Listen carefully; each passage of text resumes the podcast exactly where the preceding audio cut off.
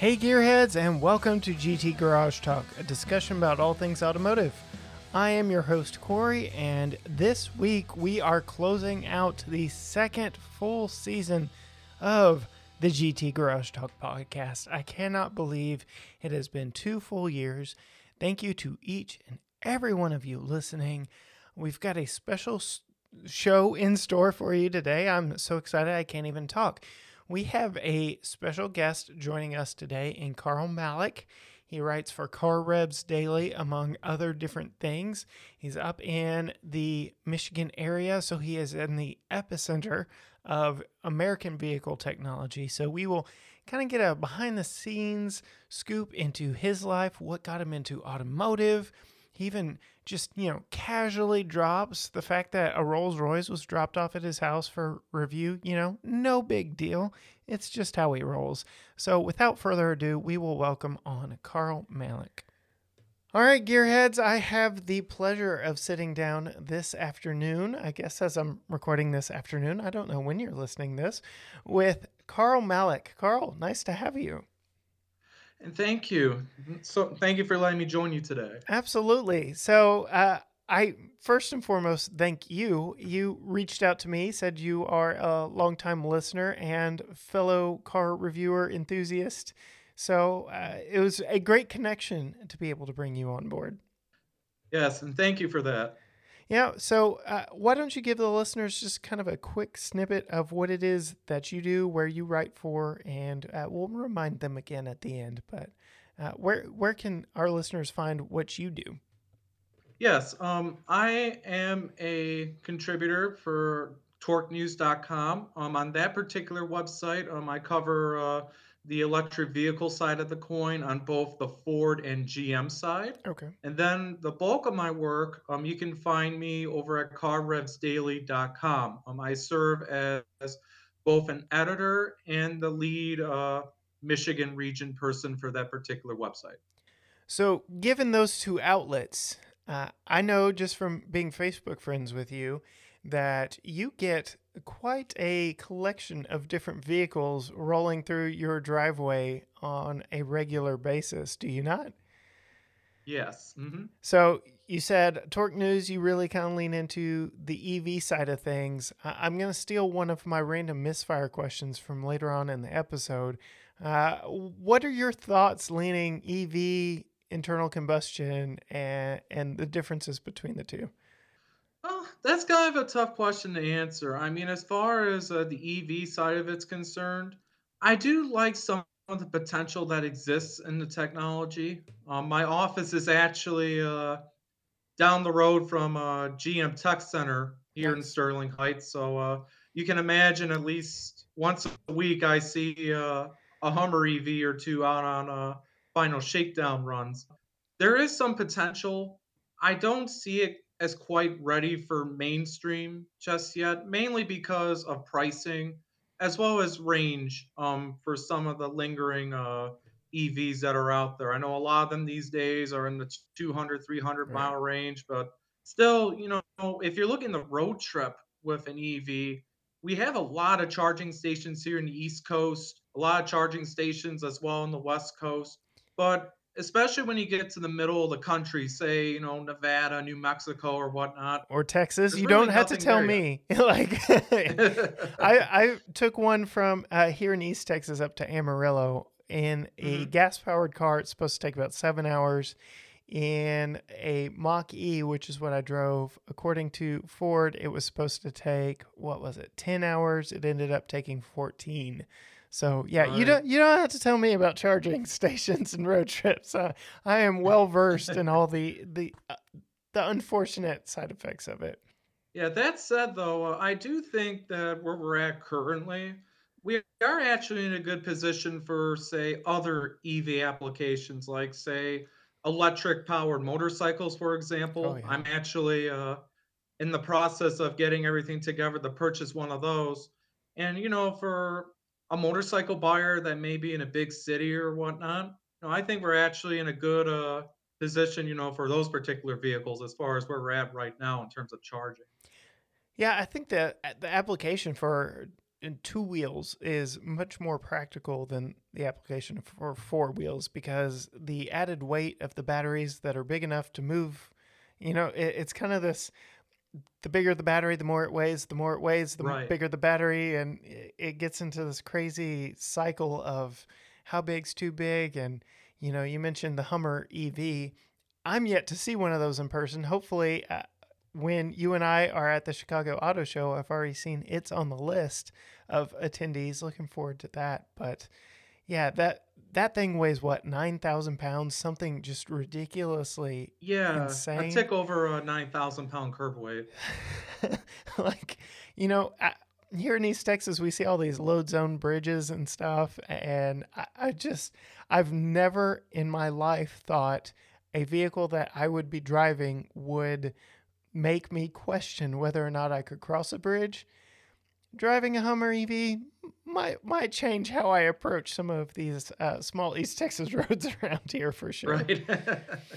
so what have you gotten to drive in the ev realm Uh, I was recently in a Mazda MX-30. Um, that one actually came uh during the week that uh I got married to my uh, lovely wife uh Emily. Well, congratulations. That that was very recent, wasn't it? Uh, yes, it was actually uh back in November of uh 2021. Okay. Well, congrats on the nuptials. What were uh, your thoughts, and maybe more importantly, what were her thoughts on the Mazda EV?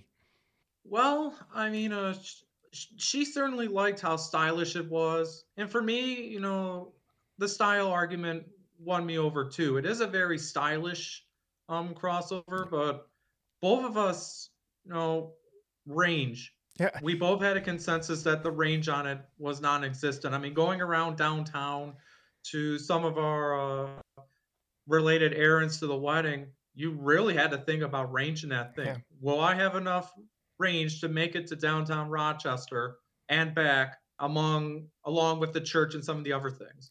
So, correct me if I'm wrong, because you got to spend time in it. I've yet to see one in person. Those have what, like 100 miles of EV range, and that's it. 100. That's it. I don't think y'all are the only ones panning that vehicle for that reason. It, it would make perfect sense if it were a plug-in hybrid with 100 miles of range. That that would be a slam dunk. But Yes. solely an EV with 100, yeah, uh, you you were purely looking at urbanites who never leave the city limits with a vehicle like that.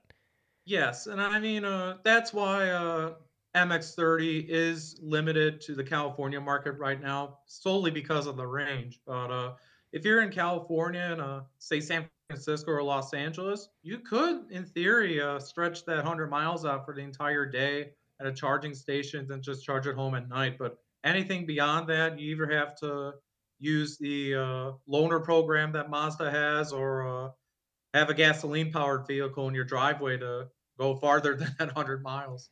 So what's their loaner program? Essentially, what that loaner program is, I know Mazda has detailed in, in some of their uh, press releases in the past, but essentially, uh, if you need to go, say, beyond that range, um, you can actually uh, swap the MX30 for a gasoline powered Mazda, like, say, a CX50, a CX um, 30, you know, something like that. Take it with you on your trip. And then when you come back, you bring that gasoline powered vehicle back, and then you get the MX30 uh, returned to you. That's an interesting solution to a problem that may or may not need to exist, depending on how you look at it. You say it's relegated to the California market, which leads me to believe it's a compliance vehicle, pure and simple. Mhm. Like uh, California is vastly cracking down on emissions and what cars can be sold there. It's because of California making the 2035 deadline that all the automakers nationwide are saying, "Oh, we're we're going all EV by 2035." We're so it's a very interesting thing where kind of California is directing the rest of the U.S. market and how how it goes just because of the buying power that that state has. Yes. Yes, and not just automobiles too. If you look at some of the other bits of that particular legislation, they're also targeting uh, other uh, types of uh, powered uh, contraptions like lawn mowers, uh, other small engine things. Um, you look in that, they are targeting that as well, and they're trying to uh, make sales of those in that state all electric too. So that that one wouldn't be too hard to sell for me. I already have a battery powered mower just because I don't have an incredibly large lawn. I neither my wife nor I have a pickup truck with a bed, and I didn't really want to be carrying gasoline inside right. a vehicle to and from a gas station. So I was like, yeah, we'll just get battery power. And for the most part, uh, battery powers has not let me down. But my goodness, this past summer has been the rainiest summer we have ever had here in East Texas.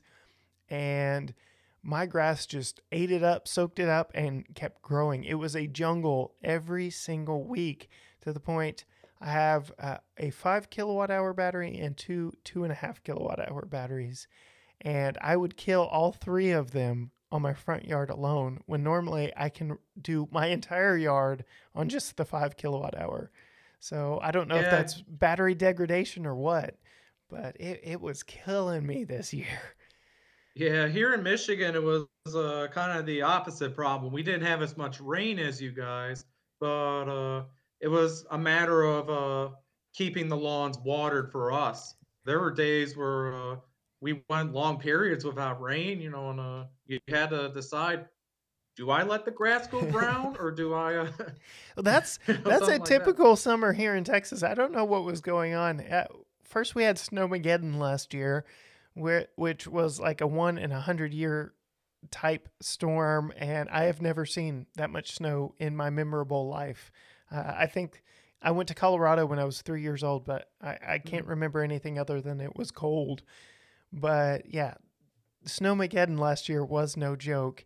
As you and I are sitting down to record this, I'm looking at the forecast two days from now where we have snow in the forecast again, and I'm like, oh, please, oh, please, no but then part of me, uh, I just had a Ford Bronco delivered for a week long test that I'm like, mm-hmm.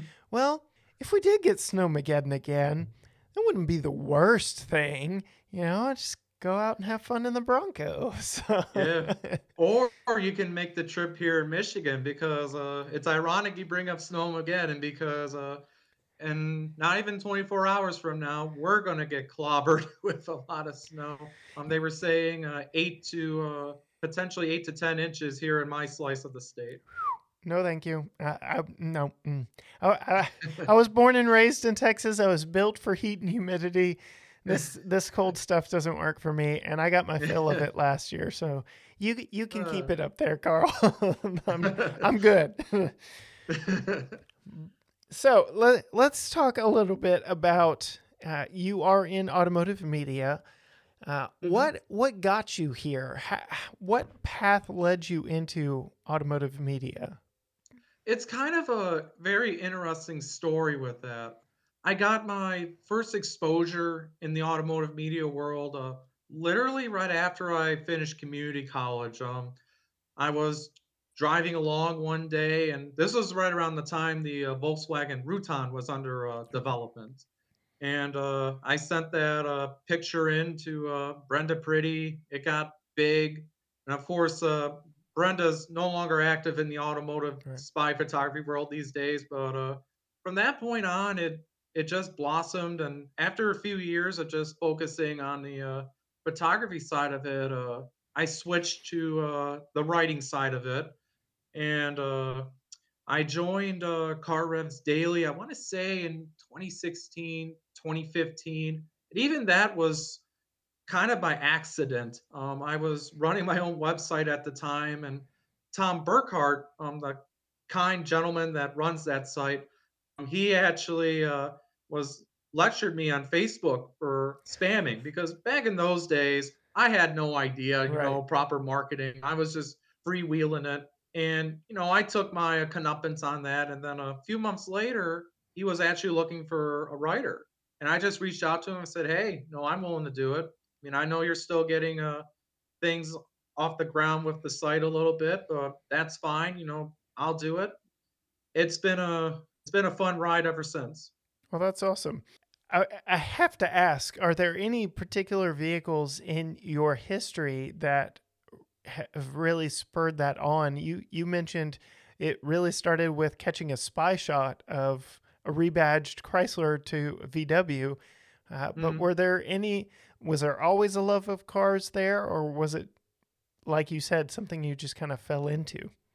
Uh, there's always there's always been a love of cars. Um, in my family, uh, I grew up in a uh, GM family. Uh, my brother is currently an engineer for General Motors, and my dad and my uncle worked in the plants for uh, I want to say for several decades. Uh, my dad retired after a 30 plus year career at GM in the plants, but there's always been that love of uh, automobiles. I remember, and my brother, I'm sure he'll remember this too. When we were little, uh, my mother had a an Electra T-type, and uh, at this point, uh, the headliner was sagging a little bit, and we were four or five year old kids, so we had fun uh, poking holes in it with our dinosaur toys. Yeah, yeah. Uh, oh, sagging headliners. That's fortunately cars have gotten so good here lately that you know all those issues of the 70s, 80s, and early 90s are disappearing in modern cars. It's Mhm. kind of crazy to think just how good even a, a cheap $20,000 car is nowadays. They're it's just Yes. solid.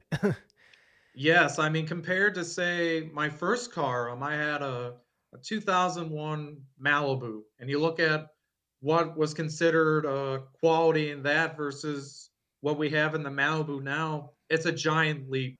I mean, especially in terms of design. I mean, the one thing that always got me on those uh, older Malibus, especially the LS ones, you had a strip of wood trim that would run along the dash, but that was it. So you had an island of wood um, that was largely in a sea of cheap plastic yep. versus what we have now, where the design is more unified and everything is just uh, leaps and bounds above uh, what we saw in those models back then. Well, it's interesting that you bring up the Malibu. So, a couple weeks back, I had an issue on or a podcast episode about what's in a name, and me and the vehicle nanny, who is a longtime General Motors employee as well, we talked about you know all these resurrected names, and we didn't even bring up the Malibu. If you look back in the '60s, that was such an iconic performance Right. minded vehicle and now it's you know just synonymous with a family Chevy car and Mhm. I got excited you know given that it already was living under the reputation of a family car and nothing more when the current generation was teased because I don't know about you but to me it almost looked like the Audi RS7 just that swooping back that uh, kind of seamless transition from back window to tail that made it almost look like a hatch Yes. it, it just looks so sleek and slippery and i thought chevy did a, an amazing job with that and it's a shame that it really didn't translate into too much else the same way because same design themes are in the Equinox. And personally, I don't think it translates quite as well to an SUV. Uh, and I think the Malibu was like the pinnacle of Chevy's current design language. I agree. I mean, uh, when I bought my uh, current car in 2013, um, I was at that point where it's like, okay, all that's here is a Buick Verano Turbo. You know, at the time, you know, uh, Chevy didn't really have anything design wise that stuck out, at least to me. And you look at what's going on in design now, and I mean, I'm going to be in the market again at some point, and I'm having that same feeling again. You look at what's non-truck or non like big SUV because those are on my price range. But you look at like say compact CUVs, mid-size CUVs, there's just no design distinction there. It all looks bland. Yeah. I hate to say it. And that's probably really tough for you to say, especially with as ingrained as your family has been with the brand. But uh, you and I both know how hardcore Mary Barra and the team over at General Motors are leaning into the EV future, perhaps at the detriment of their non EV present. and they, it's almost like they're just letting everything else just kind of wither to out there to die, and perhaps that's just the way of things. Right, right. Because I mean, if you look at GM's recent moves, um, they are trying to bulk up their uh, their electric vehicle presence. Um, they recently announced a pretty big investment here in this area Mm-hmm. for Lansing Delta, and then as well as Orion Township um, Assembly Plant. That latter plant um, that does uh, hold some good family history with me. I remember when, when I was a kid, uh, this was back when the UAW was a completely different entity. Um, there would be times where uh, we would have tours of the Orion plant. And then uh, after those tours, uh, especially uh, during the summertime, we'd have the, the Union picnic. The thing is, uh, they're trying to bulk up, you know, their EV presence, but at the same time, not everyone's going to buy an EV. Right. There's going to be people that would still want the uh, established convenience of, say, a traditional ICE powered vehicle. And it's like you said, they are uh, letting some of those wither away. Now, I can't say all of them because you look at the Corvette as well as uh, what you have with the Suburban right now. Those are probably the main exceptions, you know, at least in my eyes, to that withering effect that you mentioned a little earlier. Yeah, you, you got to keep uh, keep the cash cows happy, basically. And with Suburban being the longest running nameplate in automotive history, and the fact that it is the best selling full size SUV, you can't let that one go. Uh, Mhm. Corvette is the icon of American sports car anything, so you can't let that one go. Yeah, but the Camaro, it should be celebrating a major anniversary right now. We're in 2022. It should be celebrating 55 years of life, and I've And yet, there's nothing. I've heard nary a peep. so 10 years ago, I had a 45th anniversary SS, which, you know, General Motors was always critiqued for basically just doing a sticker package for their anniversary models. But I thought it was a really cool car. It had silver stripes on a black car and then that red accent for the 45. But Mhm. here we are. We just last week, as you and I sit to record this, got announced the anniversary edition for the Corvette that for 2023 is celebrating 70 years. So I don't know, like, were they just so focused on electrification that they forgot that there were some big birthdays going on? It's like, Yeah. oh, we no, we got you a present. We got you a present. Here, here, look, look what we got. Yeah, we remembered. We swear. So yeah, I, I'll probably fall out of my seat if I see something for uh, 55th anniversary Camaro, just because. Over under minus 270 on that. Yeah, yeah. and uh, you know the fifth or the 70th anniversary Corvette. Uh, I wouldn't mind getting to sample one of those. So yeah, Mhm. yeah, very nice. I will say, uh, what what is interesting to me, I, I'll go ahead and I've already kind of teased it on my Facebook page, but I think manufacturers have completely leaped over the necessary transitional period to get the masses used to electrification, and that's plug-in hybrid. I Mhm. just spent a week with an Escape plug-in hybrid, and I am sold on that being the next step. But hardly anybody's doing them. Uh, so Ford Motor Company is, Jeep Yep. is, so Stellantis. You've got the Chrysler Pacifica, I believe, is a plug-in hybrid as well. There are a handful of vehicles out there that are plug-in hybrid, but that's what we should be going all in on right now. I I 100% agree because a lot of people um when you look at the types of green vehicles that are out there, hybrid, plug-in hybrid, and then EV, you know, a lot of people don't realize that the plug-in side of it is actually that perfect middle ground. And it can also be a good transition point to someone that would want to eventually go to a full EV. Because if you look at the plug-in, it's the perfect balance of compromise and range to an extent. You have the ability to go uh, distances on electricity, but if you need that long distance, no problem. You have a gas engine still that can help you out there. It's not like a hybrid where it's mainly the gas engine doing it. And it's not like EV where if you don't have something with a lot of range, like say recent Hyundai EVs or even GM's rolling growing fleet of Ultium ones, Mhm. you know, you're left high and dry. Yeah. So Yeah, the day they delivered that Escape to me, um, I hit the road for Houston, which I joke here in Texas, we don't measure by miles, we measure by hours. It's a four hour drive from here. Mm, And to be able to do that in a vehicle that earlier in that day, like I ran and took my son to my parents' house and back and did a few errands completely on electricity, didn't use a drop of gas whatsoever. And then in the same vehicle, I was able to drive all the way to Houston without stopping once for fuel, for electricity, for anything. And I'm like, how are more manufacturers not leaning into this? This is the answer. It's the gateway drug to get yes. people hooked on not stopping at the gas station. Yes, and on the subject of range, I actually have a quick story about that. Okay. Um, y- years ago, I had a an Ioniq EV for a review period, and of course, this was during the time when we had heavy construction on I-75 going towards the Ohio border, and uh, the range on on an Ioniq EV back then was 120 some miles. But the thing was, I thought, okay, I can just make it down there, you know, plug in and no problem.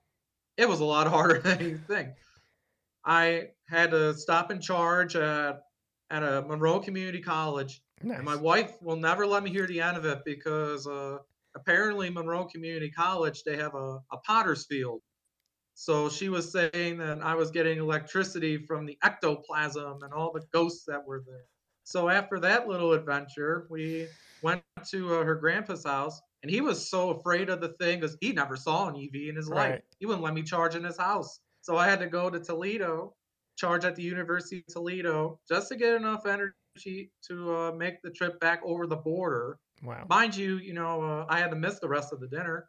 And then I had to do one final uh, quick charge at a Seven Eleven in Woodhaven Yeah. just to get the range to make it back home. And if you had a plug-in hybrid, you wouldn't have that Right. anxiety.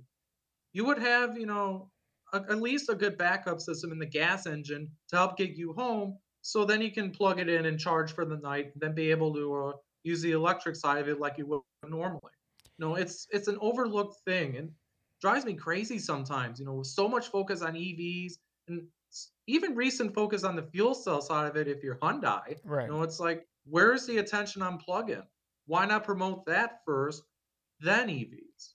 Yeah, like uh, just get people hooked on what it's like. Give just give them a little taste. It's like, okay, here's what an electrified life would look like. Because hmm uh, there are studies out there that 30 miles should be enough for the average American's commute. I understand that doesn't apply to everyone. I spent 12 years in analytics. I know means and all all of that. But if for us, the highest I ever saw on that Escape plug-in hybrid was 38 miles of EV range. That was more than enough when I actually had a commute for me to do everything that I needed to do, even run errands, get groceries on the way home on pure electricity. So, 5 days of the week, I'm not using a drop of gas and then on the weekend we can load up, drive 2 hours to Dallas and go do something fun in the city and use gasoline and not have to worry about oh we're taking this car or that car or any sacrifices like that. I just Right. it blows my mind that more manufacturers are not leaning in on this and it has me so excited for the 2022 Jeep Grand Cherokee uh, not the L because uh, Right. uh, the two row Grand Cherokee is coming out with a 4xE option and I'm like that just seems like the perfect amount of comfort, luxury, efficiency, and off-roadiness. Because I would naturally, I would want the Trailhawk version.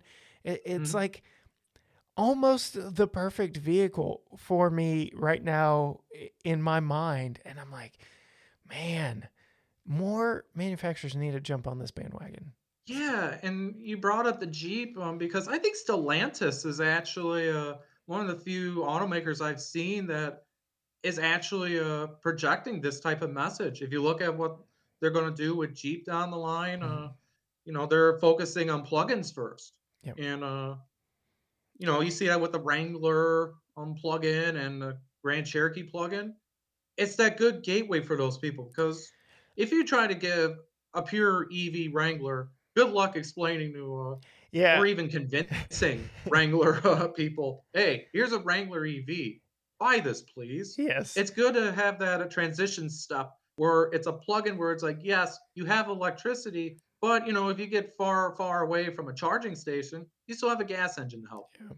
Uh, Jeep knows their customer base very well, and I I think they even eased into the 4xE very nicely because for the longest time we had the Pentastar V6, and then they introduced the two liter four cylinder, which Mhm. a little torque monster for what it is. And that is the same engine that is in the 4xE hybrid system. So, first, you know, all right, we're taking away the Pentastar, but you can still order one. You you still get the V6 if you want it, but we're going to give you this little four cylinder. It's more economical. It's got a lot of torque. You- You'll like it. You'll like it. Sales on those picked up. And then they're like, oh, yeah, we're going to put some electricity behind it make it even better. And I've sampled a 4xE. I took one off road. I had uh, Scott Tallon, the head of Jeep marketing, riding shotgun with me, which Mhm. slightly intimidating having uh, a high ranking official in the vehicle with you. And right behind me was uh, Matt uh, driving the 392 uh, Rubicon version of it. And, you know, hearing him roar to life back behind me. So, yeah, Jeep knows their fan base very well. A, a purely Mhm. electric Jeep right off the bat would not have flown, but easing their fan base in and then, you know, giving us what we really want was a 392 powered uh, beast of, of a Rubicon.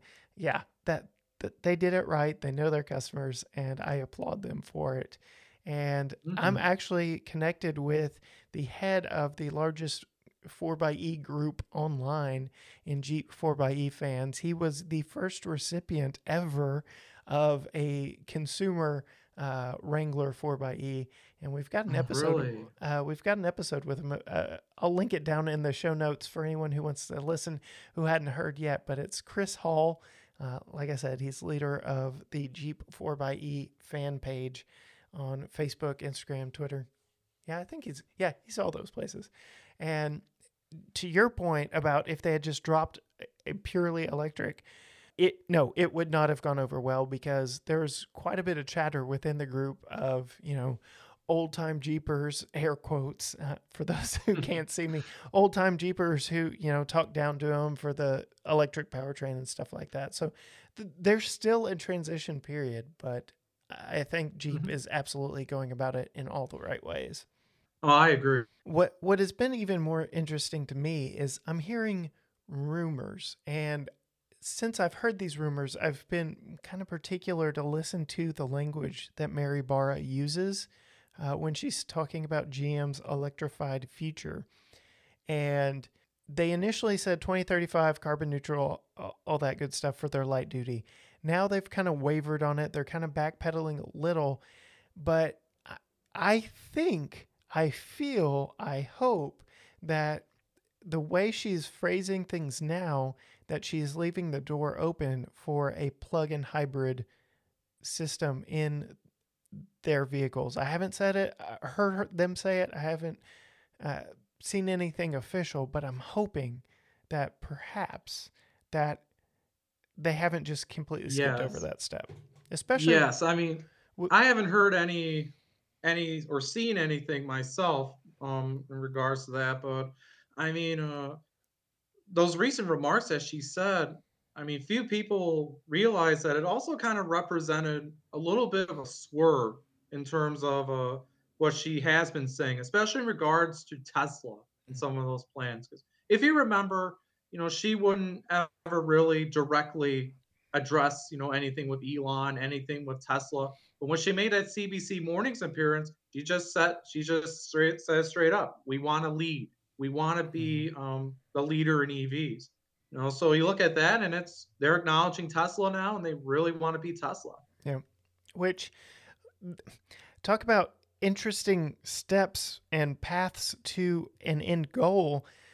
What was really crazy with uh, CES in Las Vegas, Consumer Electronics Show, or whatever the S stands for, I think it's show, doesn't matter. Mhm. Uh, they Chevy had the keynote there and they unveiled the 2023, I believe, Silverado EV. Uh, or Yep. was it the 24? Doesn't matter because yeah. uh, they uh, they teased two vehicles that are actually going to be available before the Silverado will be available to customers.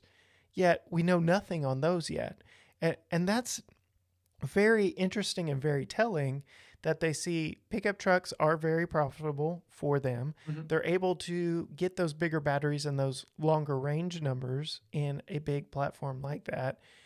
And, you know, th- they get that uh, kind of Tesla like buzz around them because Tesla Mhm. doesn't have a pickup truck right now. You know, we're still Yeah. waiting on Cybertruck, rumors going on about is it actually going to happen? Stuff like that. But, you know, it's got the quick acceleration. It's got all the sexy, fun EV type numbers to it. And then Mhm. she's like, oh, by the way, there will be an Equinox, which I think looks amazing. That It's looks- it looks stunning. so much better than the gas version. And they teased a Blazer, and I'm like, show me this Blazer. Is it going to be true to Blazer's past, or is it going to be an electric electrified version of Blazer's current? So, uh, me, the vehicle nanny, uh, I'm sure the entire automotive world are waiting with bated breath to see that Blazer Yes. EV. Yes. I mean, uh, that's the thing I was wondering too, because I was listening to that very same keynote, and it made me wonder what does this Blazer look like? Because I'm sure uh, you, you you've seen it. Hmm. And when the current Blazer came out, everyone there were people that were saying, "This isn't the Blazer of old. What are you making here?" This is a travesty, sacrilege. Yeah. The the old Blazers were big four wheel drive things, and here we are with a car. a crossover, an overpriced one at that. So it's, it makes me wonder what this EV Blazer will be. Will it channel some of that retro fire that had the made the 70s and the 80s Blazers popular, or could it be you know an all out bid on futurism? It certainly got me wondering. I, I, I've got it on good authority, and that that's all I can really say. But that uh, basically, General Motors was committed to using the Blazer name on the current Blazer, and when the firestorm of Ford Bronco really just hit a momentous um, crescendo. There we go. There's a good word for you Mhm. uh, and all the hype and hoopla around that that Mary Barra was furious that they wasted the Blazer name on this crossover seeing everything and all the praise that was heaped upon Bronco and what they were able to do there so that leads me to believe okay we have a fresh slate if that story is true please please give us what we really want Mhm. For it- sure, I 100% right. agree. Well, uh, Carl, uh, as much as I would love to keep talking EVs, I want to dig in just a little bit more to your psyche and what makes you tick. We have a segment here that we call Random Misfire, where Okay. I will ask you. I've got eight questions. I've got a long list of many others. I've already stolen from one, so I'm going to go ahead and check it off to make sure I truly get eight questions out of you. Uh, they're fun questions. They're yes or no. They're this or that. No pressure whatsoever. We can elaborate and expound upon them as much as needed, but Mhm. uh, just just kind of get to know you as a person a little bit better. Get to know you as a gearhead a little bit better. And the first one I ask all my guests on the show: Do you name your vehicles?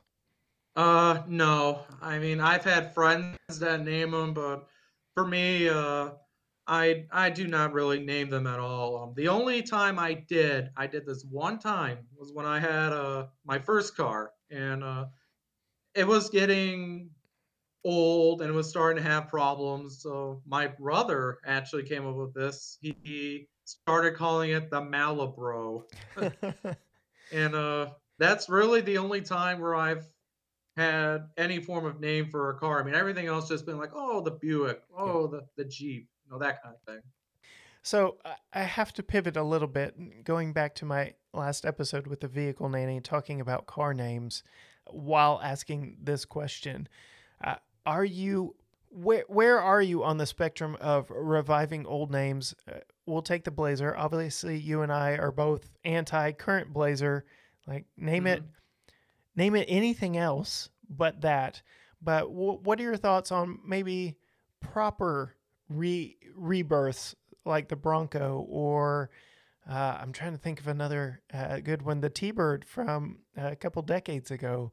Yes, I mean, I mean, for me, um, as far as the subject of reviving an old nameplate, I'm always for that. I mean, I I've always believed that there's always a good opportunity for, say, a retired nameplate to come back. But the main rule that I have, at least for me, it has to be done right.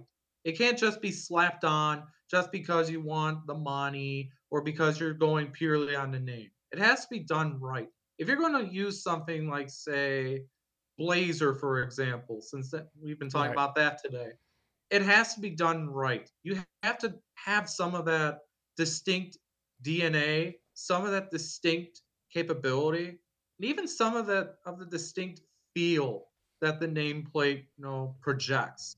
You know, so if you can do it right, then I'm all for an old nameplate coming back. So I've backed you into a corner here purposefully. Uh, I, what are your thoughts on the 2022 North American Truck of the Year, the Ford Maverick? Because that is a revived name that the current vehicle doesn't even remotely resemble what Ford previously had it on, which was a, a car. Yes, um, I mean it's certainly a unique case with that one, considering um, the prior history of Maverick as a whole. But in this instance, you know, I'd say that the Maverick name on that truck, it actually suits it in a way. Because I mean, if you look at what Maverick's supposed to be, it's supposed to target those city buyers, those Right. do-it-yourself buyers, especially ones you know that would be more than happy to craft, you know, solutions or create solutions in the bed. I mean, if you look at the Maverick name in that regard, you know, it really embodies the confidence and some of the uh, vigor that that truck is trying to project onto the market, especially at its price. Yeah. And so, you know, we spent a week with one, and it was a sad day to watch that one drive off because you mentioned it. It was the price. It started with the price. It was so well priced and fit so many different lifestyles so well because it it's based on the Escape platform, which is a two row hmm crossover. Uh, it also shares with the Bronco Sport two row crossover. But in both of those vehicles, you're hampered on what you can carry with you. Whereas with the Maverick, you've got the big bed behind you where 1,500 pound payload, you're essentially the sky is the limit for a normal Oh city yeah. dweller person. So, And, and then the flexibility too, the flexibility to be able to put two by fours in the uh, indentations on the bed walls, the ability to scan a QR code to get a, a tip, you know, for shipping if you're in a bind. You know, that's those are the t- features that really stuck out to me on that truck. yeah, it's fun, fun little rig that, like I said, sad to see it go. See, I told you we'd branch off a little bit here. All right. Uh, question numero dos. Uh, new cars or classic cars? Mm. I'm more towards the the new car side of it. I mean, Okay. uh, I've I've always been a very budget oriented person, and for me, you know, uh, I I would need something, you know, that I can maintain, you know, and uh, keep running in reasonable order on a budget. So, you know, for me, even though I like seeing classic cars at the car shows and on Woodward Dream Cruise, don't get me wrong, they look cool. But if I had to choose which side of the fence I would go as far as like every day, it would have to definitely be a, a newer car. I'm jealous you're so close to uh, Woodward Avenue and get to see the Dream Cruise. That's on my bucket list one day is uh, to cruise down Woodward Avenue and to see the Dream Cruise and yeah, just all all the things. Yes, it's it's really an extravaganza in itself. Just make sure you get there early to find parking. Parking over there is a nightmare, I, I a legit nightmare. I, I could imagine. Uh, yeah, you, you just get that many vehicles together for any sort of reason whatsoever, and yeah, Yes, that's why I actually recommend Gratiot Cruise for people that are uh, visiting our state for the first time. It's a smaller cruise that's over on Gratiot Avenue, okay, and it goes through Eastpointe, Roseville, and several other cities. the parking for that one is easier. And I remember uh, when I was a kid, we'd actually have squeeze in a Gratiot cruise with seeing my grandparents at the time. They lived in a house uh, a little bit down the road from Gratiot, so we'd park the car in their driveway, uh, go see the cruise for about an hour, then come back and uh, spend some time uh, with uh, Oma and Opa eating dinner. It was a wonderful time. Nice. Interesting. Nice travel tip. I, I will file that one away. Thank you. All right. Here lately, we have seen just the the grayscale, the monetization, monotonization of the vehicle landscape. And every once in a while, a vehicle will come along that bucks the trend and says, "No, I, I want color."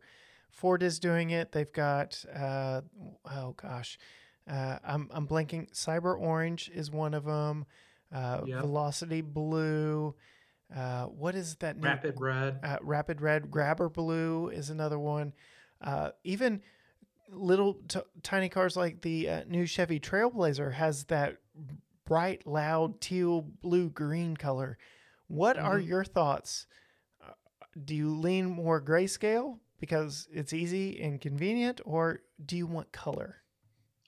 Uh, I I used to be grayscale, but I actually had a a Rolls Royce uh, Cullinan Black Badge for uh, a loan a while back, Just and that Casually dropping that in there. yeah, yes, but you know that really helped push me to the colored side of it because uh, they have a color called Galileo Blue on that thing, and uh, it certainly uh, pops in certain lighting. In sunlight, it looked exquisite right. and it drew attention too. So I I'll give that model credit for really uh pushing my mindset towards uh the color the colorful stylish side of it versus just a simple convenient grayscale of it. Well, we had a uh, press Cullinan. I unfortunately I did not get to have it for a week like most press vehicles. It was at an event, but it was Mhm. the uh, purple and silver one, and you know, purple's a fun color. I would, unless it's like a, a Hellcat Challenger or something. I, I'm probably not buying a purple vehicle, but it was, it was just right for this Cullinan because it's a big stately vehicle that just it's a- little bit of excess and that purple color wa- it fit that excess mind style Yes, as long as the color is not overdone. I mean, I'm sorry, but British racing green is the most overdone green ever. As long as it's not overdone like that. I worked at a Jaguar dealer uh, for a number of years before I went into the press, and you had that first mystique of, oh wow, this car's in British racing green. Then you saw it on like other cars that are not Jags. It's like, really? it takes away There the goes mystique of it. yeah Yeah. absolutely all right let's see question number four this will be a good one to you in what you do what you've driven uh, what you see coming down the pike uh, what would you say is the most exciting car um, the question says on, on the market today but that has been officially unveiled so th- this could be something as late as a 2024 model that we know is coming Mhm. That is a really tough one. Um, for me, I would I would actually throw a bone to Nissan and say the new Z car. yes I mean, Considering uh, how long the 370 was around, no, that the way they executed that Z, it's definitely on my uh, want to drive list for uh, 2022 and maybe 2023. I mean, the styling they finally got that right. Yeah, The interior is just that perfect mixture of old and new. And then that new V6 too. That Yes. certainly got my attention. Nissan is on a tear right now because uh, we uh, we got to sample as Texas Auto Writers the new Frontier up against its main competition in the Toyota Tacoma and TRD Pro Trim, and Mhm. there was also a Jeep Gladiator there, and it actually walked away from that event as the 2022 midsize pickup truck of Texas. Um, Mhm. I, I was absolutely blown away. I understand that it is they took the platform, the old 16 year old platform, they made some Mhm. modifications and tweaks. It's not all new, it's not 100% new from the ground up, but then they put a new body on it, new technology in it. And just the playful character of that truck, the inexpensive nature of it, it undercuts the uh, TRD Pro by four grand. And uh, like slam dunk, I, I think, for not only Yes. winning that award, but definitely if you are in the midsize truck segment, if you're shopping, go check out the Frontier. It is that good. Yes, because I mean the beauty of the Frontier, especially the brand brand new one, it's like you said, you know, it is a mixture of old and new, but it's new in all the right places. I mean, you get a new infotainment system that it really needed for 16 Yes. years. You get exterior styling that doesn't make it look like it's a time warp from 2005. It's it's new in all the right areas, and then you factor in uh, some of the capability that you get in that Frontier too. Pretty potent formula. Yeah, And so Nissan took what they did with the Frontier there, they applied it to Pathfinder, essentially same thing, uh, oldish bones, and Mhm. update all the things that matter and keep the price down. And then they went and to your point did it to the Z. So oldish bones, it's essentially the same platform but modified Right. all the things that matter. And I actually had a video from the Houston Auto Show where the product spec- specialist misspoke and said that the price was going to start at 30,000. I questioned her on it and she said yes, 30,000. That video hmm. blew up for me because everybody's like, "Well, this is the steal of the decade." Mm-hmm. And it would be at 30 grand because you're getting a 400 horsepower twin turbo V6, making 350 mm-hmm. pound feet of torque and a six speed drive. manual with rear wheel drive, like all the right things. Like would obliterate the Subaru BRZ and the Toyota GR86, which have mm-hmm. 228 horsepower at that same price point. Well, you know, Nissan weighed in and they said, sorry, she misspoke. It's going to be, quote, around 40 grand. And I'm like, even still, that's a one heck of a bargain that is worth checking yeah, it's out. not bad. so, yeah, It's not bad. Nissan is on a tear. They have figured out the right way to cost savings, weigh cost savings, and reinventing themselves because their mm-hmm. platforms are good enough to carry them. They just needed to update the things that matter. And uh, I'm looking forward to the future of Nissan and what they can do Same here. when they've got a little more money in the bank and have worked their way out of kind of this hole they allowed themselves into. hmm So let's see. One, two, three, four. Do, do, do, do. Do you prefer off road driving or on road driving? Uh, that's an easy one. Um, I I strongly prefer on-road driving. I mean, uh, I wasn't really exposed to a lot of things on the off-road side of it, but I was exposed to a lot of things on the on-road side of it. Um, I I've done autocrossing, I've done uh some track days, Okay. and I've always just felt more comfortable uh, on road than I ever would be off road. I mean, would I go off road if I really have to? Sure. But if people were to look for me, uh, they usually find me uh, on the pavement, you know, at a track day or something like that. Oh my gosh, track days are so much fun. So, yes, uh, I cannot discount that. All right. You had mentioned a little bit of this earlier, so I'm going to lean into this one. Do you prefer two wheels or four? That's a tough one. I mean, I'm a neutral in that regard. I mean, uh, I like four wheels, you know, for everyday use, but at the same time, uh, I've grown to respect and love two-wheel driving too. Um, I actually fell in love with uh, Zero motorcycles, and that's the brand of motorcycle I'm going to get Okay. uh, in a few months here. And uh, I going into it, I thought, okay, I'm going to have such a hard time balancing on two wheels, you know, blah blah blah. It was easy, Yeah. easy as can be, and uh, I think it just helped uh, create that neutral feeling I have in me, where it's like I love four wheels, but you know, if I want to, I can just as easily hop on a two-wheel bike or a motorcycle and just be comfortable with that too. Yeah.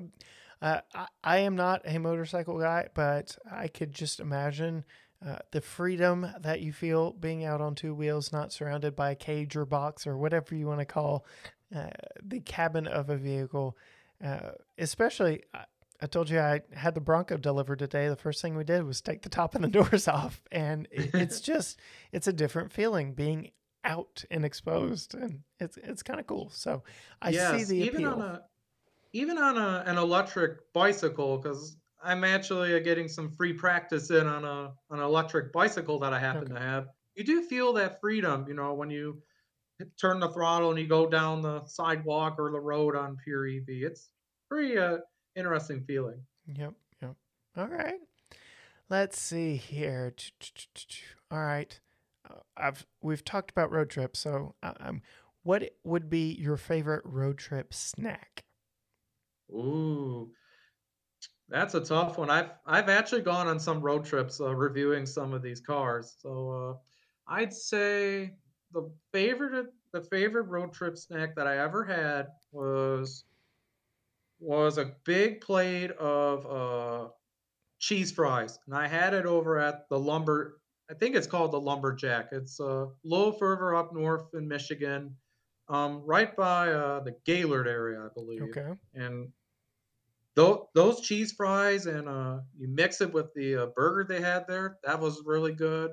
And then uh, second place, um, and sadly the restaurant is no longer around anymore. Um, it was called uh, Bev's Cold Keg over in Swanton, and uh, I always loved an opportunity to get some uh, frog legs over there. They had really good frog legs when they were open. All right. Uh, very interesting. I have not had frog legs on on my list yet, so that's that's a good one. All right. Last but not least, uh, favorite driving. Uh, this says song, but we could do song, playlist, genre of music. What do you listen to if you just got to get out and drive? Oh man, the one time where uh, I don't have my wife with me on this because my wife is a very musical and music oriented person. But if I had to choose uh, some of my songs, um, I would actually uh, go for like classic rock, um, classic metal. Um, I'm a big fan of uh, the band Missouri. Okay. Um, I, I know they're not quite as big of a band as Kansas, but uh, you go on YouTube and and look up some of their songs, especially "Moving On" by Missouri. I highly recommend listening to them. All Songs like that, you know, would be definitely what I would listen to. All right. Well, you fared quite well with Random Misfire. Uh, Carl, thank you so much for joining me this week uh, for just kind of shooting the breeze. It felt like we were we, we got stuck talking about EVs, but that's right in your wheelhouse. So Yes. uh, I, I don't think you mind it too much. I hope my audience doesn't mind it too much. Uh, it was a blast. yes. And Remind our listeners uh, where they can find you once more. yes. Um. First off, uh, thank you for having me on the show today. I mean, uh, it was a blast uh, talking with you, and hopefully, uh, we I can come back and uh, we can have more conversations in the future. But for people that are looking for my work, you can find me over on carrevsdaily.com um, and torquenews.com. And then I'm active on uh, Instagram, Twitter, and Facebook. On my Twitter handle is Carl Malek3. I had to put the number in there because believe it or not, there are a lot of Carl Maleks on. Twitter. It's crazy. And then uh, Instagram, um, it's just uh, Carl Malek, uh, all one, all one word, one name. And then uh, Facebook, uh, you can also find me uh, by my name uh, as well. All right. And we'll be sure to link all that down in the show notes down below. So if you are in the habit of checking our show notes, we'll, we'll link you to all Carl's outlets and his uh, Instagram, Facebook, Twitter, all that good stuff down below. Carl, thank you so much. And looking forward to possibly meeting you in a week uh, when you and I are in Chicago. Likewise, and same here. Well, there you go. We another season in the books. Two full years of the GT Garage Talk podcast. I thank you for listening. I thank you for coming back each and every week. And if you're new here, what are you doing? Hit that subscribe button on whatever platform you're you are on because we have a new interview with someone from across the automotive industry each and every Friday.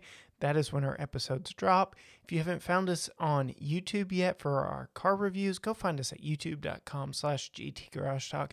All kinds of fun stuff coming out from us. We've got you know, content from the Chicago Auto Show. Carl and I talked about that a little bit this episode. So there's just so much going on. It's an exciting time to be in the automotive industry and to be interested in vehicles, especially, you know, if you like vehicles with a plug. But, you know, we won't we won't get too much into that cuz we're closing out.